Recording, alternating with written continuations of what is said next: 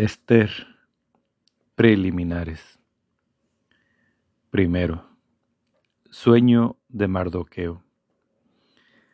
El año segundo del reinado del rey Asuero el Grande, el día uno del mes de Nisán, tuvo un sueño Mardoqueo, hijo de Yair, hijo de Semeí, hijo de Quis, de la tribu de Benjamín, judío, que habitaba en la ciudad de Susa, varón ilustre, adscrito al servicio del palacio real.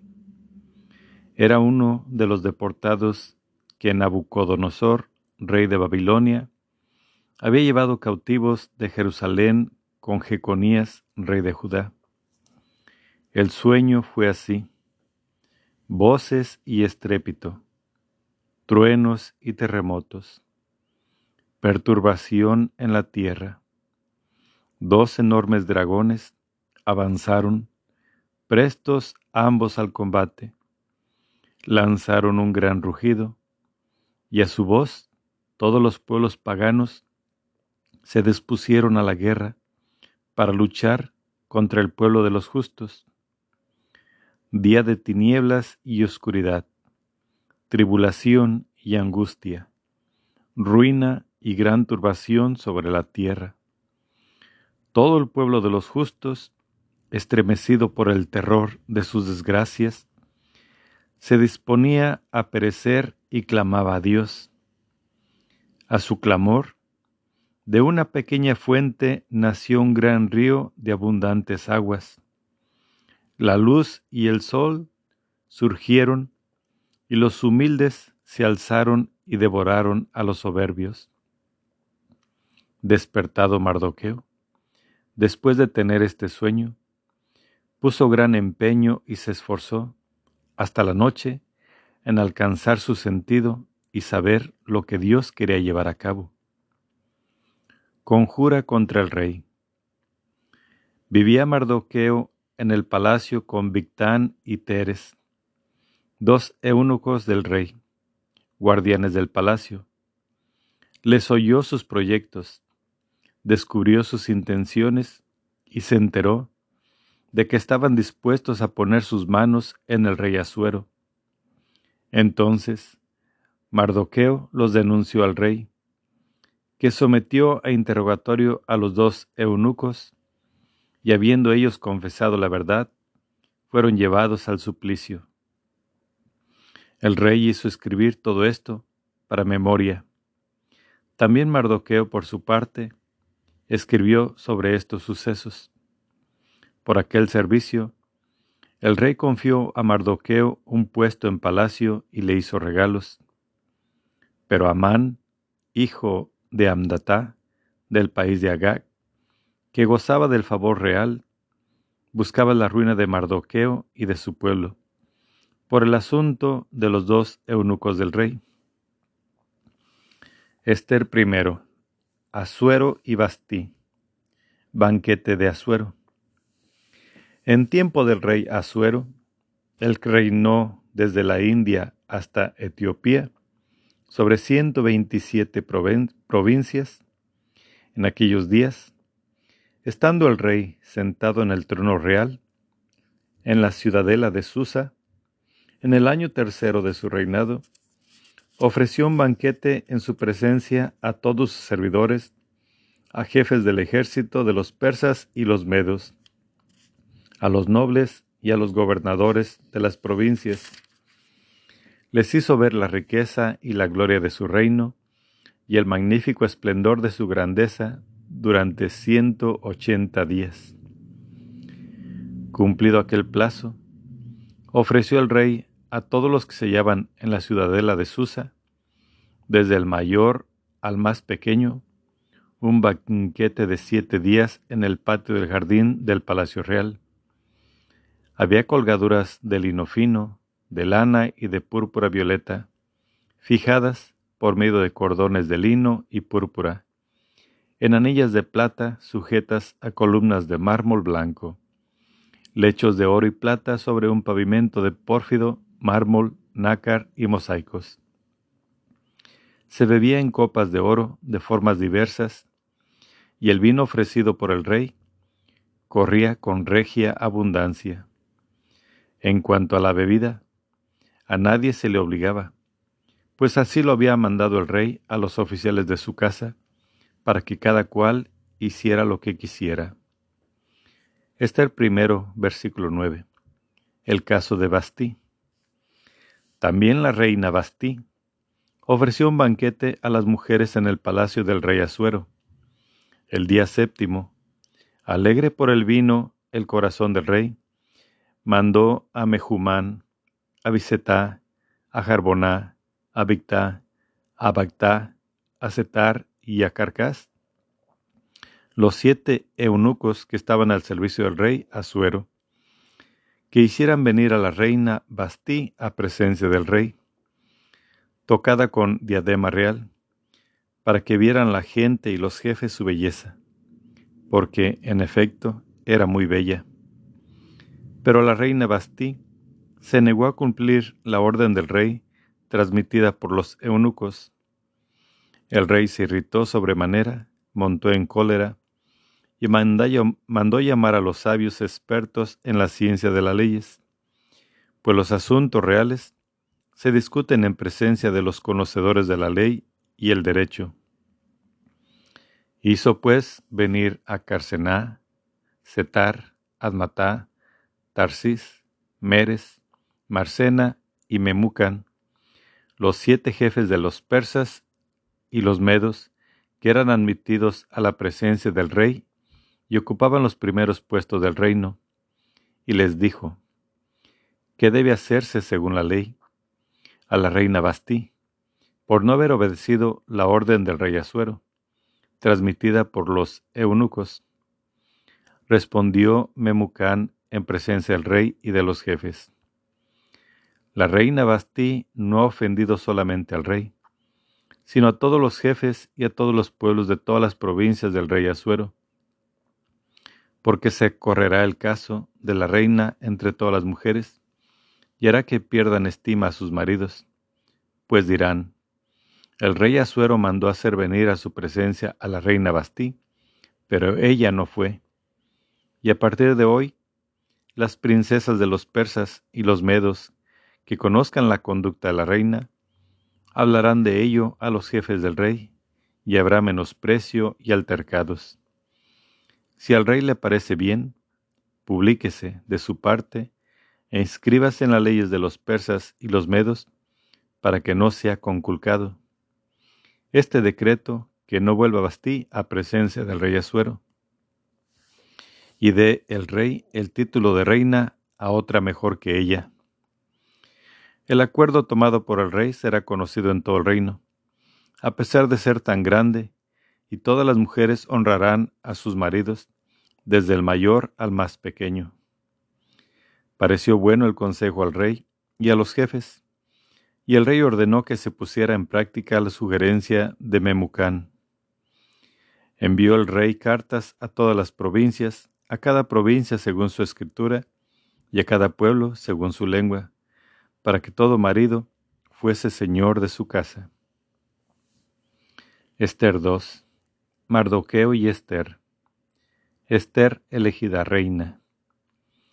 Después de estos sucesos, se aplacó la cólera del rey Asuero y se acordó de Bastí, de cuánto había hecho y de lo que acerca de ella se había decidido.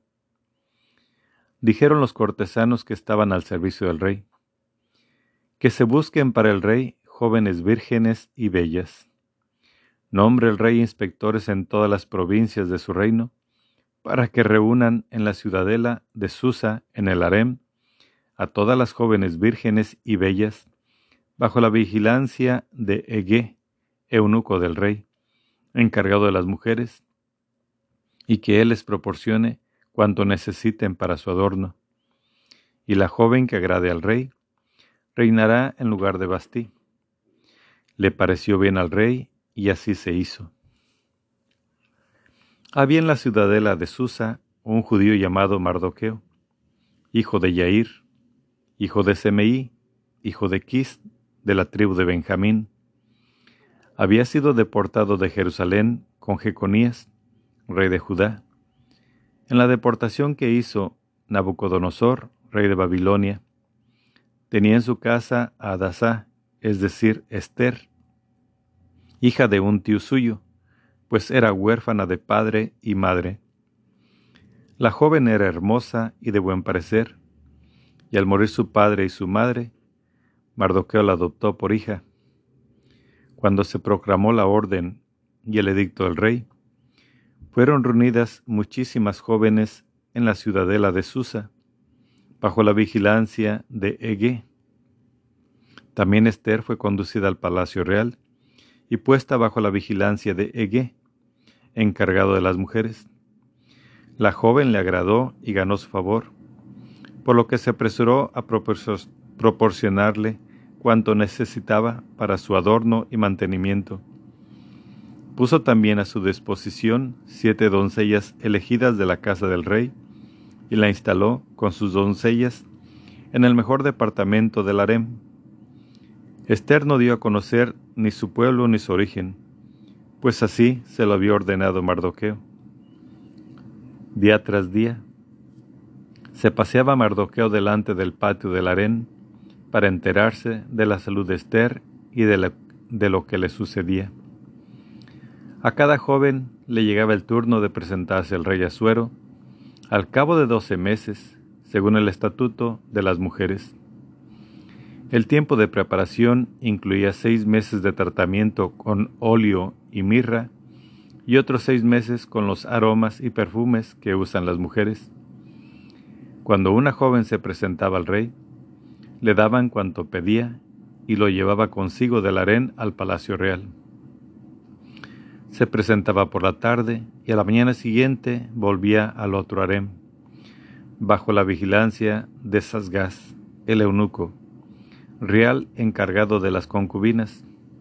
No se presentaba más ante el rey, a no ser que éste quisiera verla y la llamara expresamente.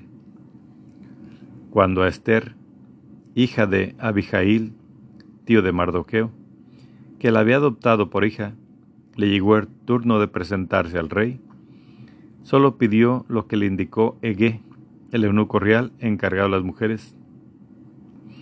Esther se ganaba el favor de cuantos la veían. Esther fue presentada al rey Asuero en el palacio real, el mes décimo, es decir, el mes de Tebet, en el año séptimo de su reinado.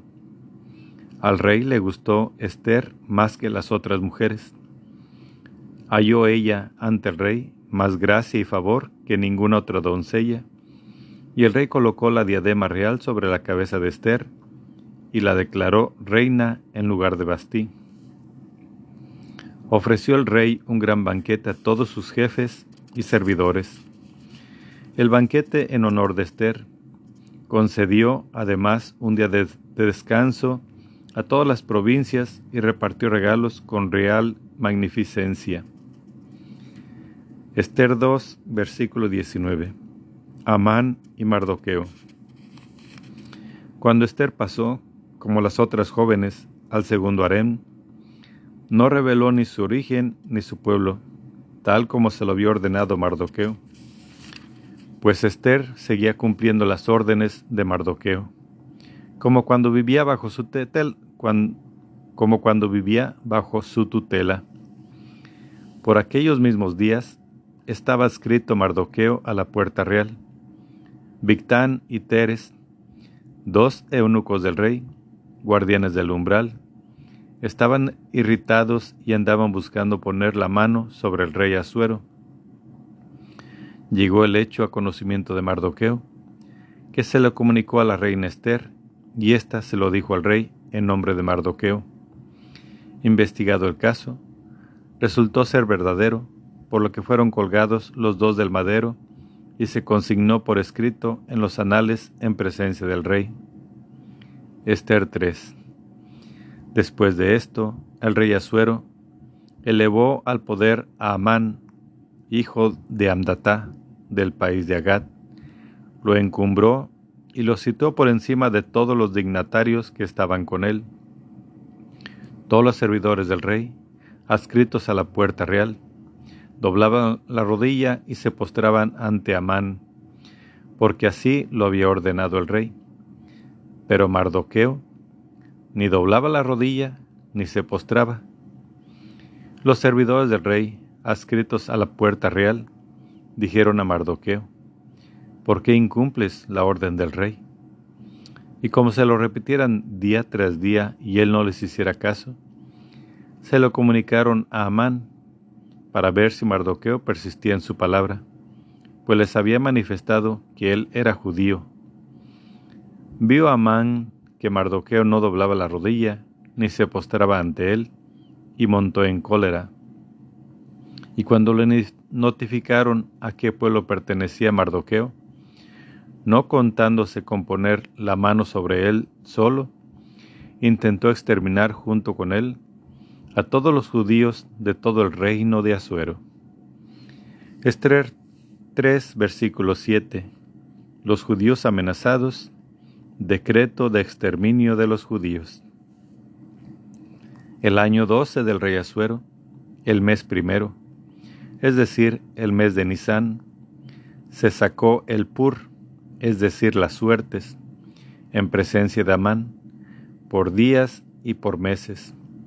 Salió el 12, que es el mes de Adar. Amar dijo al rey Asuero, hay un pueblo disperso y diseminado entre los pueblos de todas las provincias de tu reino, con sus leyes distintas de las de todas las naciones, y que no cumplen las leyes reales. No conviene al rey dejarlos en paz. Si el rey juzga conveniente publicar un decreto para exterminarlos, yo haré que se entreguen diez mil talentos de plata a los intendentes para que los ingresen en la cámara del tesoro. El rey sacó el anillo de su dedo, se lo entregó a Amán, hijo de Amdatá, de Agat, enemigo de los judíos, y dijo el rey a Amán, La plata te la regalo, y pongo también ese pueblo en tus manos, para que hagas lo que te parezca. El día trece del primer mes fueron convocados los secretarios del rey para escribir, según lo ordenado por Amán a los atrapas del rey, a los inspectores de cada provincia y a los jefes de todos los pueblos, a cada provincia según su escritura y a cada pueblo según su lengua. Se escribió en nombre del rey Asuero, se selló con el anillo del rey y se enviaron las cartas por medio de los correos a todas las provincias del rey para exterminar, matar y aniquilar a todos los judíos jóvenes y ancianos, niños y mujeres, y para saquear sus bienes, en el espacio de un solo día, el trece del mes doce, que es el mes de Adar. He aquí el texto de la carta. El gran rey Asuero, a los jefes y gobernadores, súbditos suyos, de las 127 provincias que van desde la India hasta Etiopía, les escribe lo siguiente. Puesto al frente de muchos pueblos y siendo Señor de toda la tierra, he procurado no dejarme arrastrar por el orgullo del poder, sino gobernar siempre del modo más conveniente y benigno, manteniendo tranquilas en toda ocasión las vidas de mis súbditos, ofreciendo un reino oculto y en seguridad hasta sus últimas fronteras y haciendo florecer la paz, tan deseada de todos los hombres. Queriendo yo saber, por medio de mis consejeros, cómo podría llevar a buen término mis intenciones, uno de ellos, distinguido entre todos por su prudencia y señalado por su inquebrantable lealtad y su firme fidelidad, segundo en el reino por su dignidad, Amán, nos denunció que se hallaba diseminado entre todas las tribus del universo un pueblo hostil, opuesto por sus leyes a todas las naciones,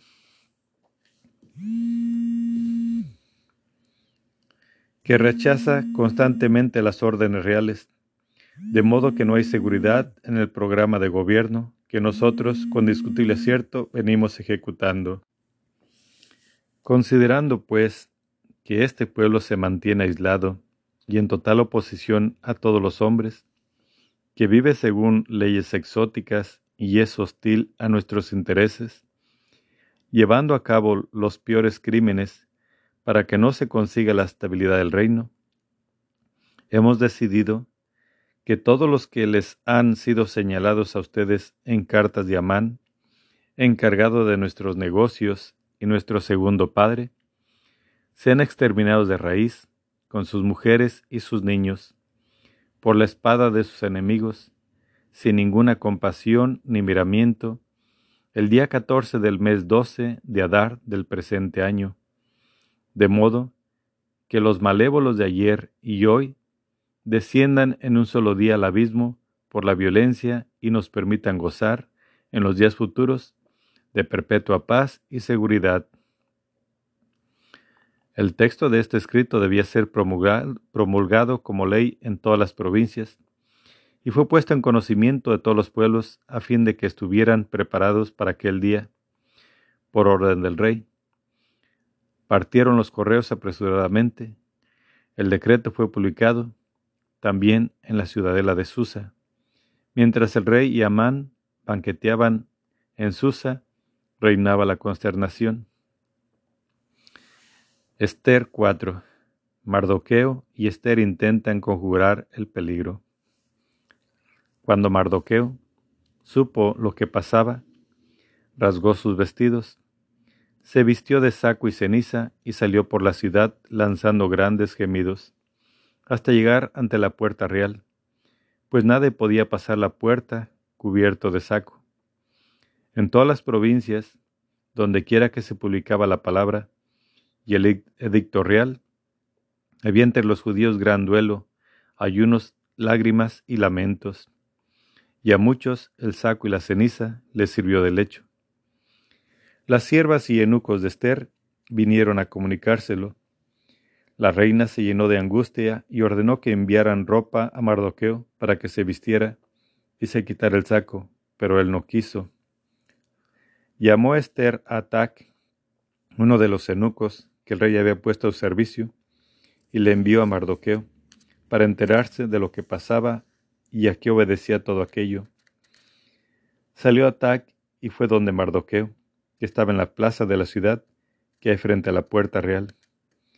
Mardoqueo lo informó de todo cuanto había pasado y de la suma de dinero que Amán había prometido entregar al tesoro real por el exterminio de los judíos. Le dio también una copia del texto del edicto de exterminio publicado en Susa, para que se lo enseñara a Esther y se informara.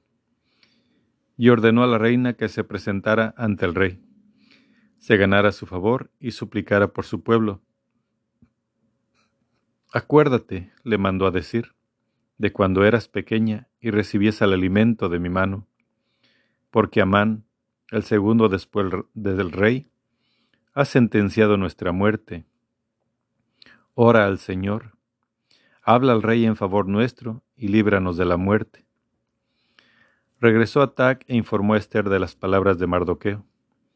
Esther mandó a Atac que dijera a Mardoqueo, todos los servidores del rey y todos los habitantes de las provincias del rey saben que todo hombre o mujer que se presente al rey en el patio interior, sin haber sido llamado, es condenado a muerte por el edicto, salvo aquel sobre quien el rey extienda su cetro de oro.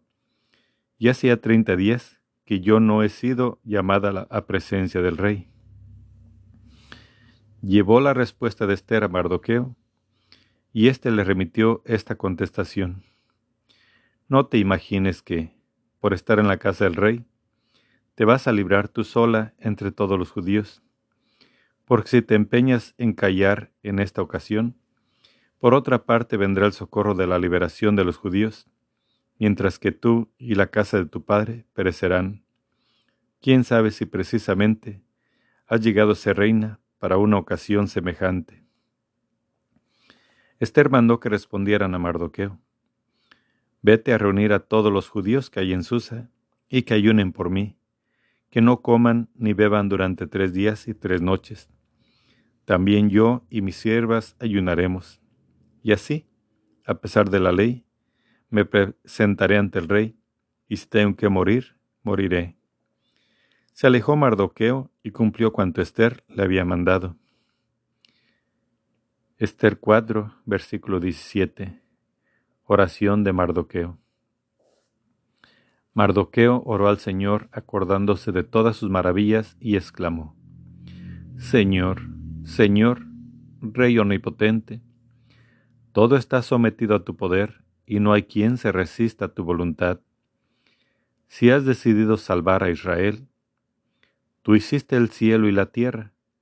Cuántas maravillas existen bajo el cielo. Eres Señor de todo, y nadie se te puede oponer, Señor. Tú lo conoces todo. Tú sabes, Señor, que no por insolencia, orgullo o pundonor me negué a inclinarme ante el orgulloso Amán, pues gustoso besaría las plantas de sus pies por la salvación de Israel. Pero yo lo hice por no rendir gloria a un hombre por encima de la gloria de Dios. No me postraré ante nadie, sino ante ti solo, Señor, y no dicta el orgullo mi conducta. Ahora pues, Señor Dios, Rey, Dios de Abraham, perdona a tu pueblo, porque andan mirando cómo destruirnos y desean exterminar la heredad que fue tuya desde siempre. No desprecies tu parte, la que rescataste para ti del país de Egipto Escucha mi oración, muéstrate propicio a tu heredad, convierte nuestro duelo en alegría, para que, viviendo, cantemos himnos a tu nombre, Señor. No tapes la boca de los que te alaban. Todo Israel clamaba con todas sus fuerzas, pues tenían la muerte ante los ojos. Esther 4, versículo 17. Oración de Esther. Por su parte, la reina Esther se refugió en el Señor, presa de mortal angustia. Despojándose de sus magníficos vestidos, se vistió de angustia y duelo. En vez de exquisitos perfumes, echó sobre su cabeza ceniza y suciedad. Humilló su cuerpo hasta el extremo. Encubrió con sus desordenados cabellos la gozosa belleza de su cuerpo y suplicó al Señor, Dios de Israel, diciendo, Señor y Dios nuestro, tú eres único, ven en mi ayuda, que estoy sola y no tengo socorro sino en ti, y mi vida está en peligro.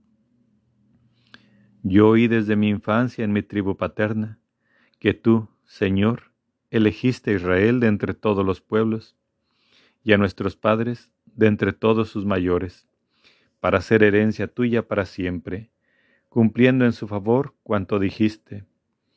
Ahora hemos pecado en tu presencia, nos has entregado a nuestros enemigos, porque hemos honrado a sus dioses. Justo eres, Señor.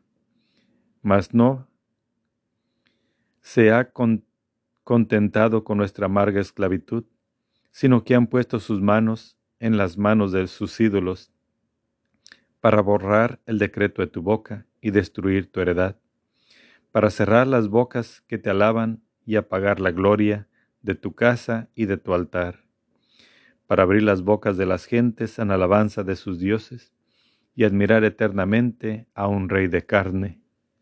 No entregues, Señor, tu cetro a los que nada son, que no se regocijen por nuestra caída.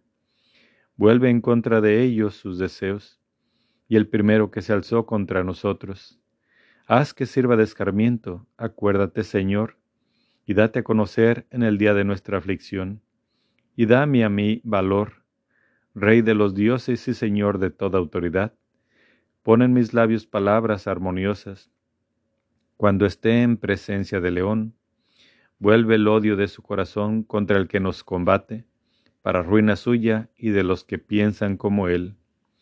Líbranos con tus manos y acude en mi socorro, que estoy sola, y a nadie tengo, sino a ti, Señor. Tú que conoces todas las cosas, sabes que odio la gloria de los malos, que aborrezco el hecho incircunciso y el de todo extranjero. Tú sabes bien la necedad en que me hallo, que me asquean los emblemas de grandeza, que ciñen mi frente los días de gala como asquea el paño menstrual, y que no me los pongo en días de retiro, que tu sierva no ha comido a la mesa de Amán, que no he tenido a honra los regios festines, ni bebido el vino de las libaciones, que no tuvo tu sierva instante de alegría, desde su encumbramiento hasta el día de hoy, sino solo en ti, Señor y Dios de Abraham. Oh Dios, que dominas a todos, oye el clamor de los desesperados, líbranos del poder de los malvados, y líbrame a mí de mi temor. Esther 5 Esther se presenta en el palacio. Al tercer día, y una vez acabada su oración, se despojó de sus vestidos de orante y se vistió de reina. Recobrada su espléndida belleza, invocó a Dios, que vela sobre todos y lo salva. Y tomando a dos siervas, se apoyó suavemente en una de ellas, mientras la otra la seguía alzando el ruedo del vestido. Iba resplandeciente en el apogeo de su belleza, con rostro alegre como de enamorada, aunque su corazón estaba oprimido por la angustia. Flanqueando todas las puertas, llegó hasta la presencia del rey. Estaba el rey sentado en su trono revestido de las vestiduras de las ceremonias públicas, cubierto de oro y piedras preciosas, y con aspecto verdaderamente impresionante. Alzando su rostro, resplandeciente de gloria, lanzó una mirada tan colmada de ira que la reina se desvaneció. Perdió el color y apoyó la cabeza sobre la sierva que la precedía. Mudó entonces Dios el corazón del rey en dulzura Angustiado se precipitó del trono, la tomó en sus brazos, y en tanto ella se recobraba, le dirigía dulces palabras diciendo, ¿Qué ocurre, Esther? Yo soy tu hermano, ten confianza, no morirás, pues mi mandato solo alcanza a la gente común. Acércate. Y tomando el rey el cetro de oro, lo puso sobre el cuello de Esther y la besó, diciendo, Háblame. Ella respondió, Te he visto, Señor, como un ángel de Dios, y mi corazón se turbó ante el temor de tu gloria, porque eres admirable, Señor, y tu rostro está lleno de dignidad. Y en diciendo esto, se desmayó de nuevo. El rey se turbó, y todas sus cortesanas se esforzaron por reanimarla. El rey le preguntó, ¿Qué sucede, reina Esther? ¿Qué deseas? Incluso la mitad del reino te será dada. Respondió Esther, si al rey le place, vengo hoy al rey, venga hoy el rey con Amán al banquete que le tengo preparado. Respondió el rey, avisen inmediatamente a Amán para que se cumpla el deseo de Esther.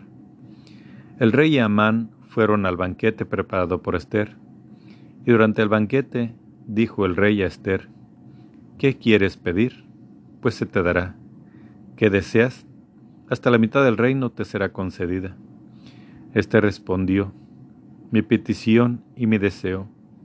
Si cuento con la benevolencia del rey, y si al rey le place escuchar mi petición y cumplir mi deseo, que vengan mañana el rey y Amán al banquete que he preparado para ellos, y haré entonces lo que el rey me pide.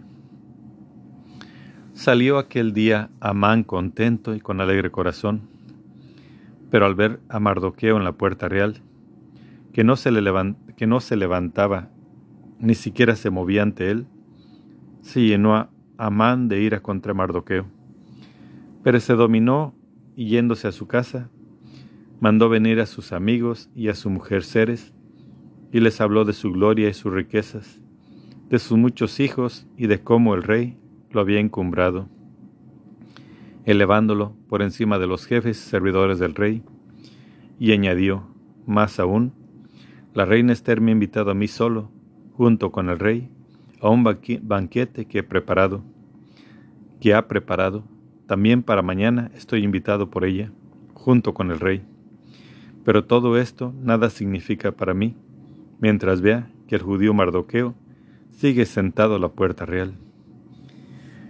Su mujer Ceres y todos sus amigos le respondieron, Manda preparar una horca de cincuenta codos de altura, y mañana por la mañana pides al rey que cuelgue de ella a Mardoqueo. Así podrás ir satisfecho al banquete con el rey. Agradó el consejo a Amán y mandó preparar la horca. Esther 6. Desquite de los judíos. Desgracia de Amán. Aquella misma noche, no pudiendo el rey conciliar el sueño, mandó que trajeran y leyeran en su presencia el libro de las memorias o crónica.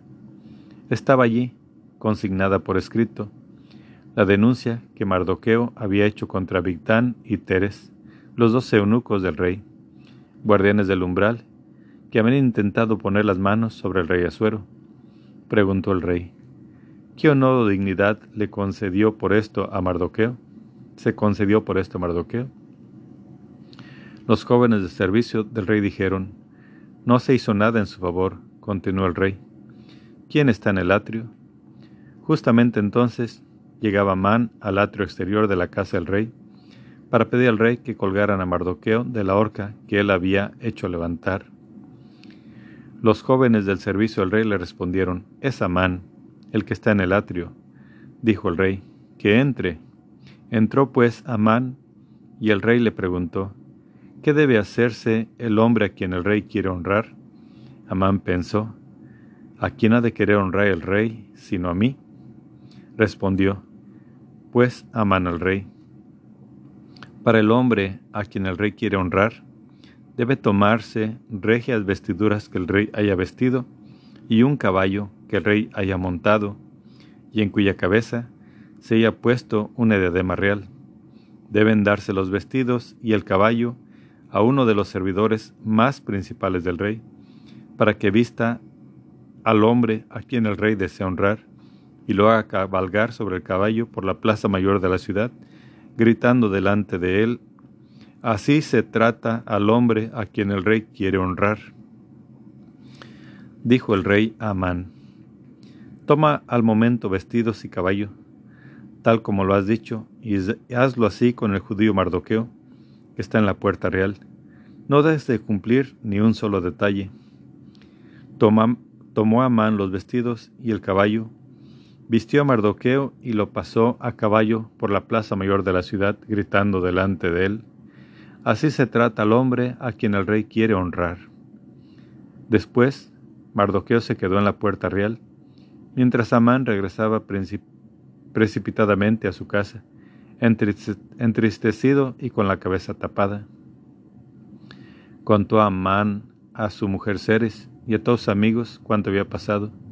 Sus consejeros, su mujer Ceres, le dijeron, si Mardoqueo, ante el que has comenzado a declinar, pertenece al linaje de los judíos, no podrás vencerlo, sino que en su remedio caerás ante él.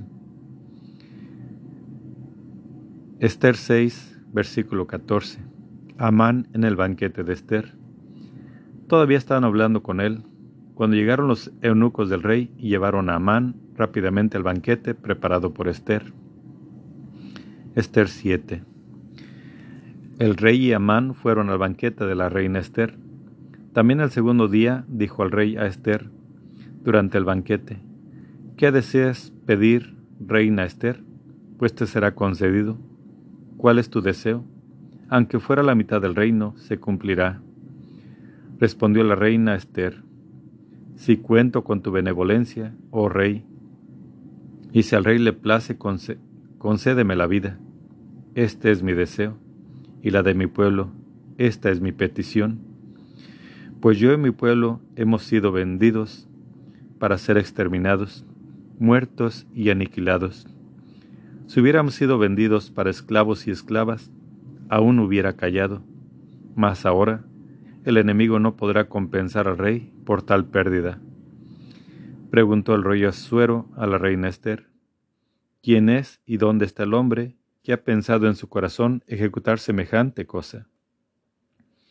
Respondió Esther, el perseguidor y enemigo es Amán, ese miserable. Amán quedó aterrado en presencia del rey y de la reina. El rey se levantó, llenó de ira del banquete. El rey se levantó lleno de ira del banquete y se fue al jardín del palacio. Amán se quedó junto a la reina, Esther para suplicarle por su vida, porque comprendía que, de parte del rey, se le venía encima la perdición. Cuando el rey volvió del jardín de palacio a la sala del banquete, Amán se había dejado caer sobre el lecho de Esther. El rey exclamó, ¿Es que incluso en mi propio palacio quieres hacer violencia a la reina? Dio el rey una orden y cubrió en el rostro de Amán. Jarboná, uno de los eunucos que estaban ante el rey, sugirió, precisamente la horca que Amán había destinado para Mardoqueo, aquel cuyo informe fue tan útil al rey, está preparada en casa de Amán y tiene cincuenta codos de altura. Dijo el rey, cuélguenlo de ella. Colgaron a Amán de la horca que había levantado para Mardoqueo. Así se aplacó la ira del rey. Esther 8. El favor real pasa a los judíos. Aquel mismo día, el rey Asuero entregó a la reina Esther la hacienda de Amán, el enemigo de los judíos, y Mardoqueo fue presentado al rey, pues Esther le hizo saber lo que él había sido para ella. El rey se sacó el anillo que había mandado quitar a Amán y se lo entregó a Mardoqueo, a quien Esther encargó de la hacienda de Amán. Esther volvió a suplicar al rey, cayendo a sus pies, llorando y ganando su benevolencia, que anulara la maldad de Amán, el de Agad, y los proyectos que había concebido contra los judíos. Extendió el rey el cetro de oro y tocó a Esther, que se puso en pie en presencia del rey. Dijo ella, si al rey le parece bien, y si cuento con su benevolencia, si la petición le parece justa al rey, y yo misma soy grata a sus ojos, que se escriba para revocar los decretos escritos por Amán, hijo de Andatá, de Agad, y maquinados para hacer perecer a los judíos de todas las provincias del rey. Porque, ¿cómo podré yo ver la desgracia que amenaza a mi pueblo y la ruina de mi gente? El rey Asuero respondió a la reina Esther y al judío Mardoqueo. Yo he dado a la reina Esther la hacienda de Amán, a quien he mandado colgar de la horca por haber alzado su mano contra los judíos. Ustedes, por su parte, escriban acerca de los judíos en nombre del rey, lo que les parezca oportuno, y séllenlo con el anillo del rey, pues todo lo que se escribe en nombre del rey y se sella con su sello es irrevocable.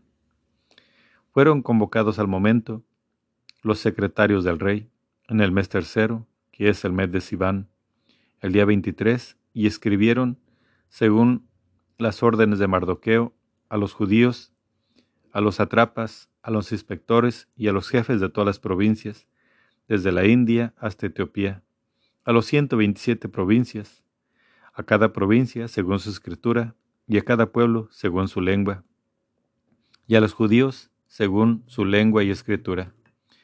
Escribieron en nombre del rey Asuero y lo sellaron con el anillo del rey. Se enviaron las cartas por medio de correos montados en caballos de las caballerizas reales. En las cartas concedía el rey que los judíos de todas las ciudades pudieran reunirse para defender sus vidas, para exterminar, matar y aniquilar a las gentes de todo pueblo o provincia que los atacaran con las armas, junto con sus hijos y sus mujeres, y para saquear sus bienes, y esto en un mismo día, en todas las provincias del rey Asuero, el trece del mes doce, que es el mes de Adar. Decreto de rehabilitación. Esther 8, versículo 12. He aquí el texto de la carta. El gran rey Asuero a los atrapas de los 127 provincias comprendidas entre la India y Etiopía, y a todos nuestros fieles súbditos, salud.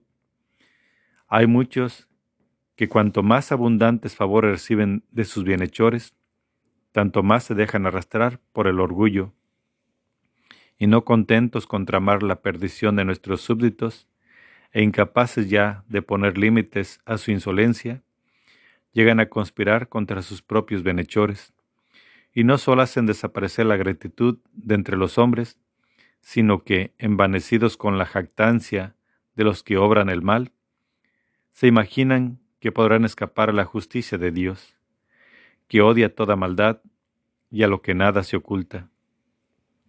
Sucede con frecuencia a muchos de los que deten, a muchos de los que detengan la autoridad que por haberse dejado influenciar por sus amigos y haber puesto en sus manos la administración de los negocios, se han hecho cómplices de sangre inocente y se han visto arrastrados a desgracias irremediables. Pues, con perversos razonamientos, nacidos de su maldad, consiguieron engañar la naturaleza nobleza de sentimientos de las autoridades. Y no es necesario, para comprobar todo esto, acudir a las antiguas historias que acabamos de mencionar, sino que basta con observar lo que nuestra misma presencia lleva a cabo la pestilente ralea de los que indignamente detentan el poder.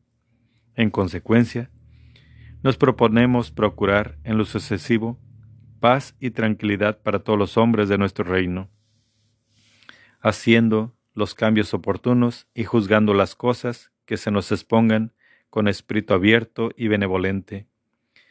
Porque en efecto, Amán, hijo de Andatá, macedonio, y a la verdad, extraño a la raza de los persas y muy alejado de nuestra benevolencia, fue recibido por nosotros como huésped y tratado con la humanidad que nosotros solemos usar con todos los pueblos, a tal punto que era públicamente llamado nuestro Padre, y había obtenido el segundo puesto en el reino, y todos se postraban ante él. Pero, dominado por su orgullo, intentó arrebatarnos el poder y la vida. Comenzó pidiéndonos, con toda suerte de falaces argumentos, la muerte de Mardoqueo, nuestro Salvador y bienhechor continuo, la de Esther, irreprochable compañera de nuestro reino y la de todo su pueblo, para aislarnos por este medio y poder entregar a los macedonios el imperio de los persas. Pero nosotros hemos comprobado que los judíos, condenados al exterminio por aquel hombre tres veces criminal, no son malhechores, sino que se gobiernan por leyes enteramente justas y que son hijos del Altísimo, del gran Dios vivo, que para bien nuestro y de nuestros padres mantiene el reino en el más floreciente estado.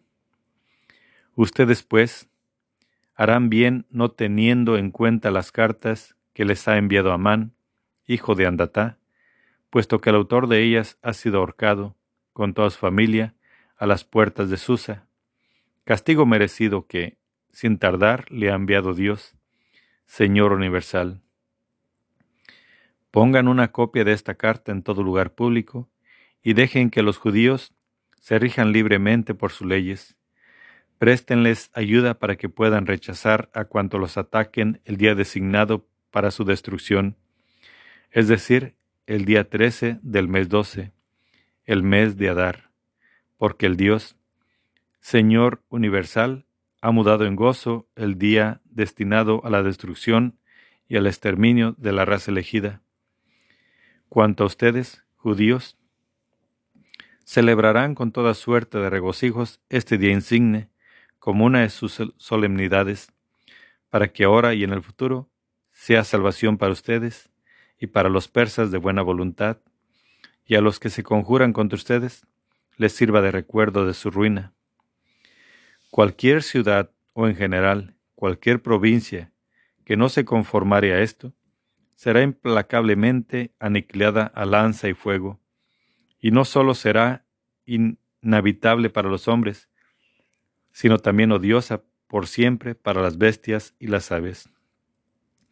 Una copia de este escrito debía ser publicada como ley en todas las provincias y promulgada en todos los pueblos, y los judíos debían estar preparados aquel día para vengarse de sus enemigos. Los correos salieron con celeridad y a toda prisa, empleando los caballos de las caballerizas reales, según la orden del rey.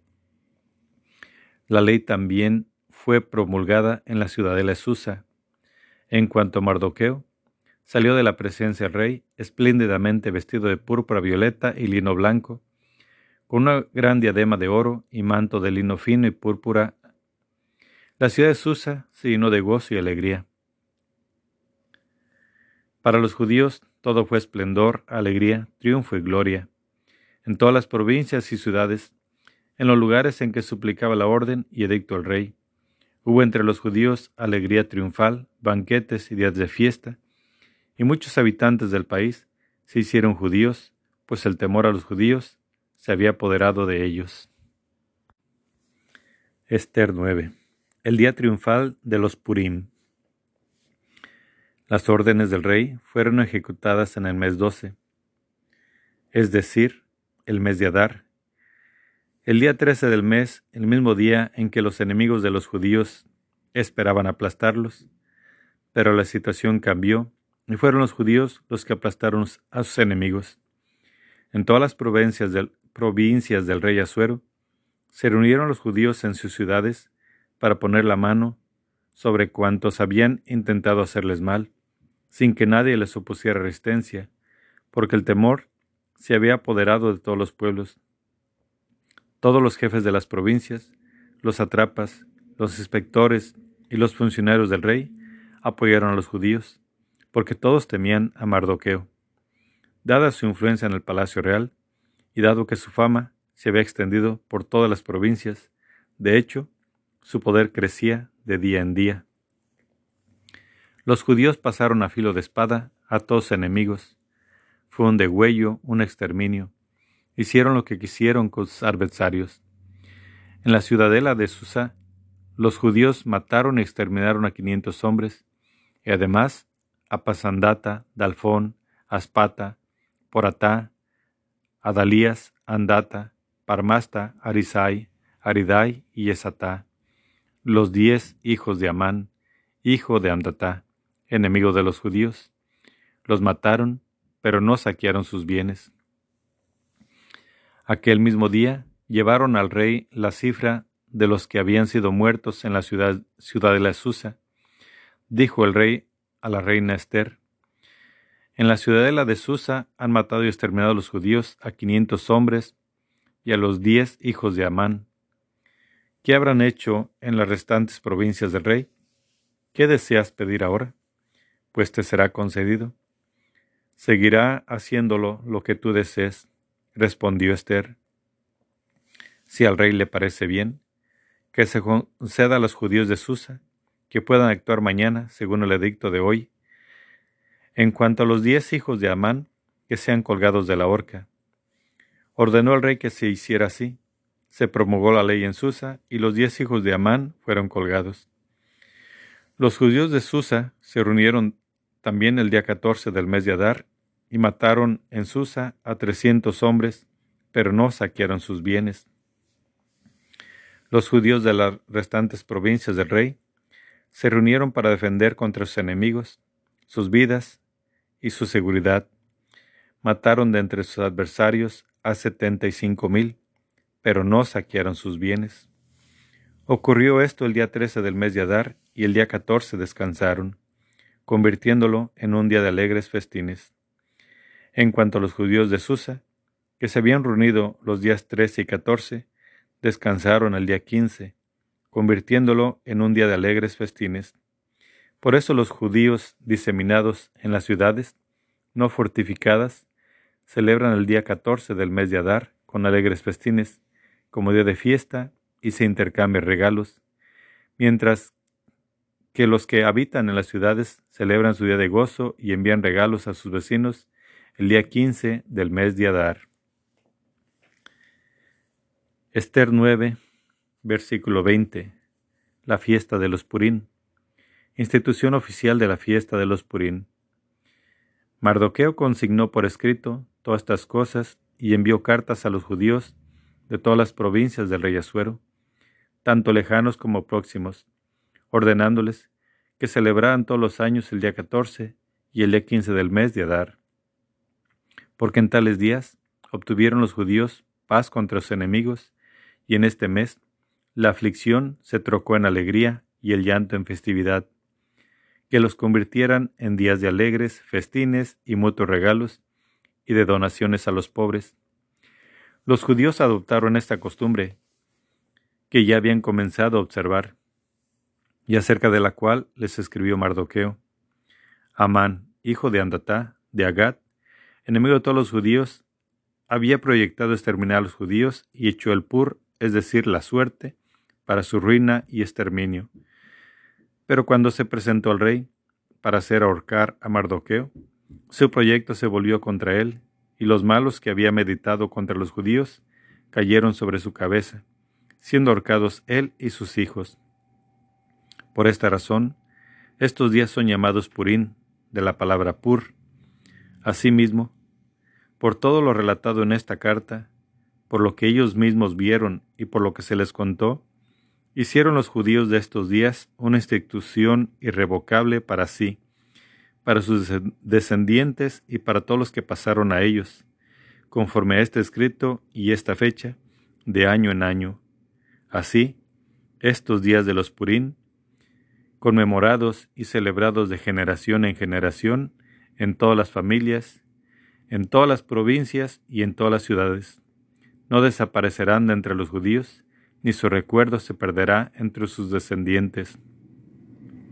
La reina Esther, hija de Abijail, y el judío Mardoqueo, escribieron con toda su autoridad para dar fuerza de ley a esta segunda carta de los Purín, y se enviaron cartas a todos los judíos de las 127 provincias del rey, Asuero, con palabras de paz y fidelidad, para rectificar en su fecha estos días de los Purín, tal como había sido ordenado por el judío Mardoqueo y la reina Esther, y tal como lo habían establecido para sí mismos y para sus descendientes, añadiendo lo tocante a los ayunos y lamentaciones. La orden de Esther fijó la institución de estos Purín y quedó consignado en el libro. Esther 10. Elogio de Mardoqueo.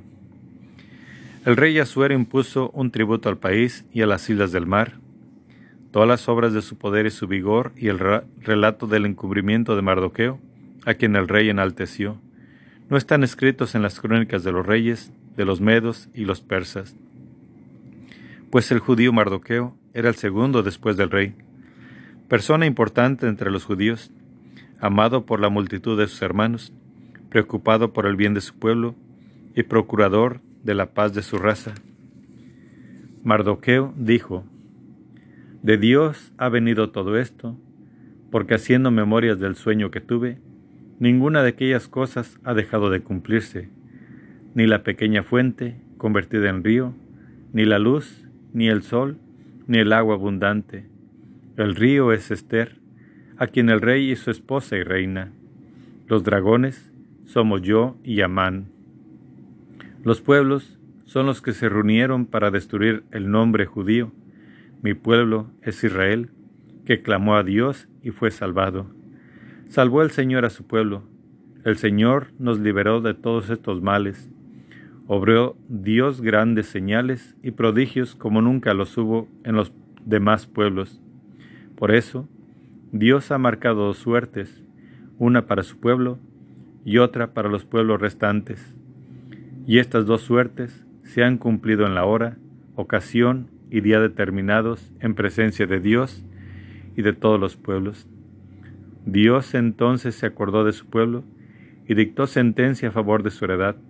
Para estos, los días 14 y 15 del mes de Adar serán días de asamblea, de alegría y gozo delante de Dios por todas las generaciones, para siempre en su pueblo Israel. Esther 10, versículo 3. Nota sobre la traducción griega del libro. En el año cuarto del reinado de Ptolomeo y Cleopatra, Dositeo, que decía ser sacerdote y levita, y su hijo Ptolomeo, trajeron la presente carta relativa a los Purín, aseguraron que era auténtica y que había sido traducida por Lisimaco, hijo de Ptolomeo, de la ciudad de Jerusalén.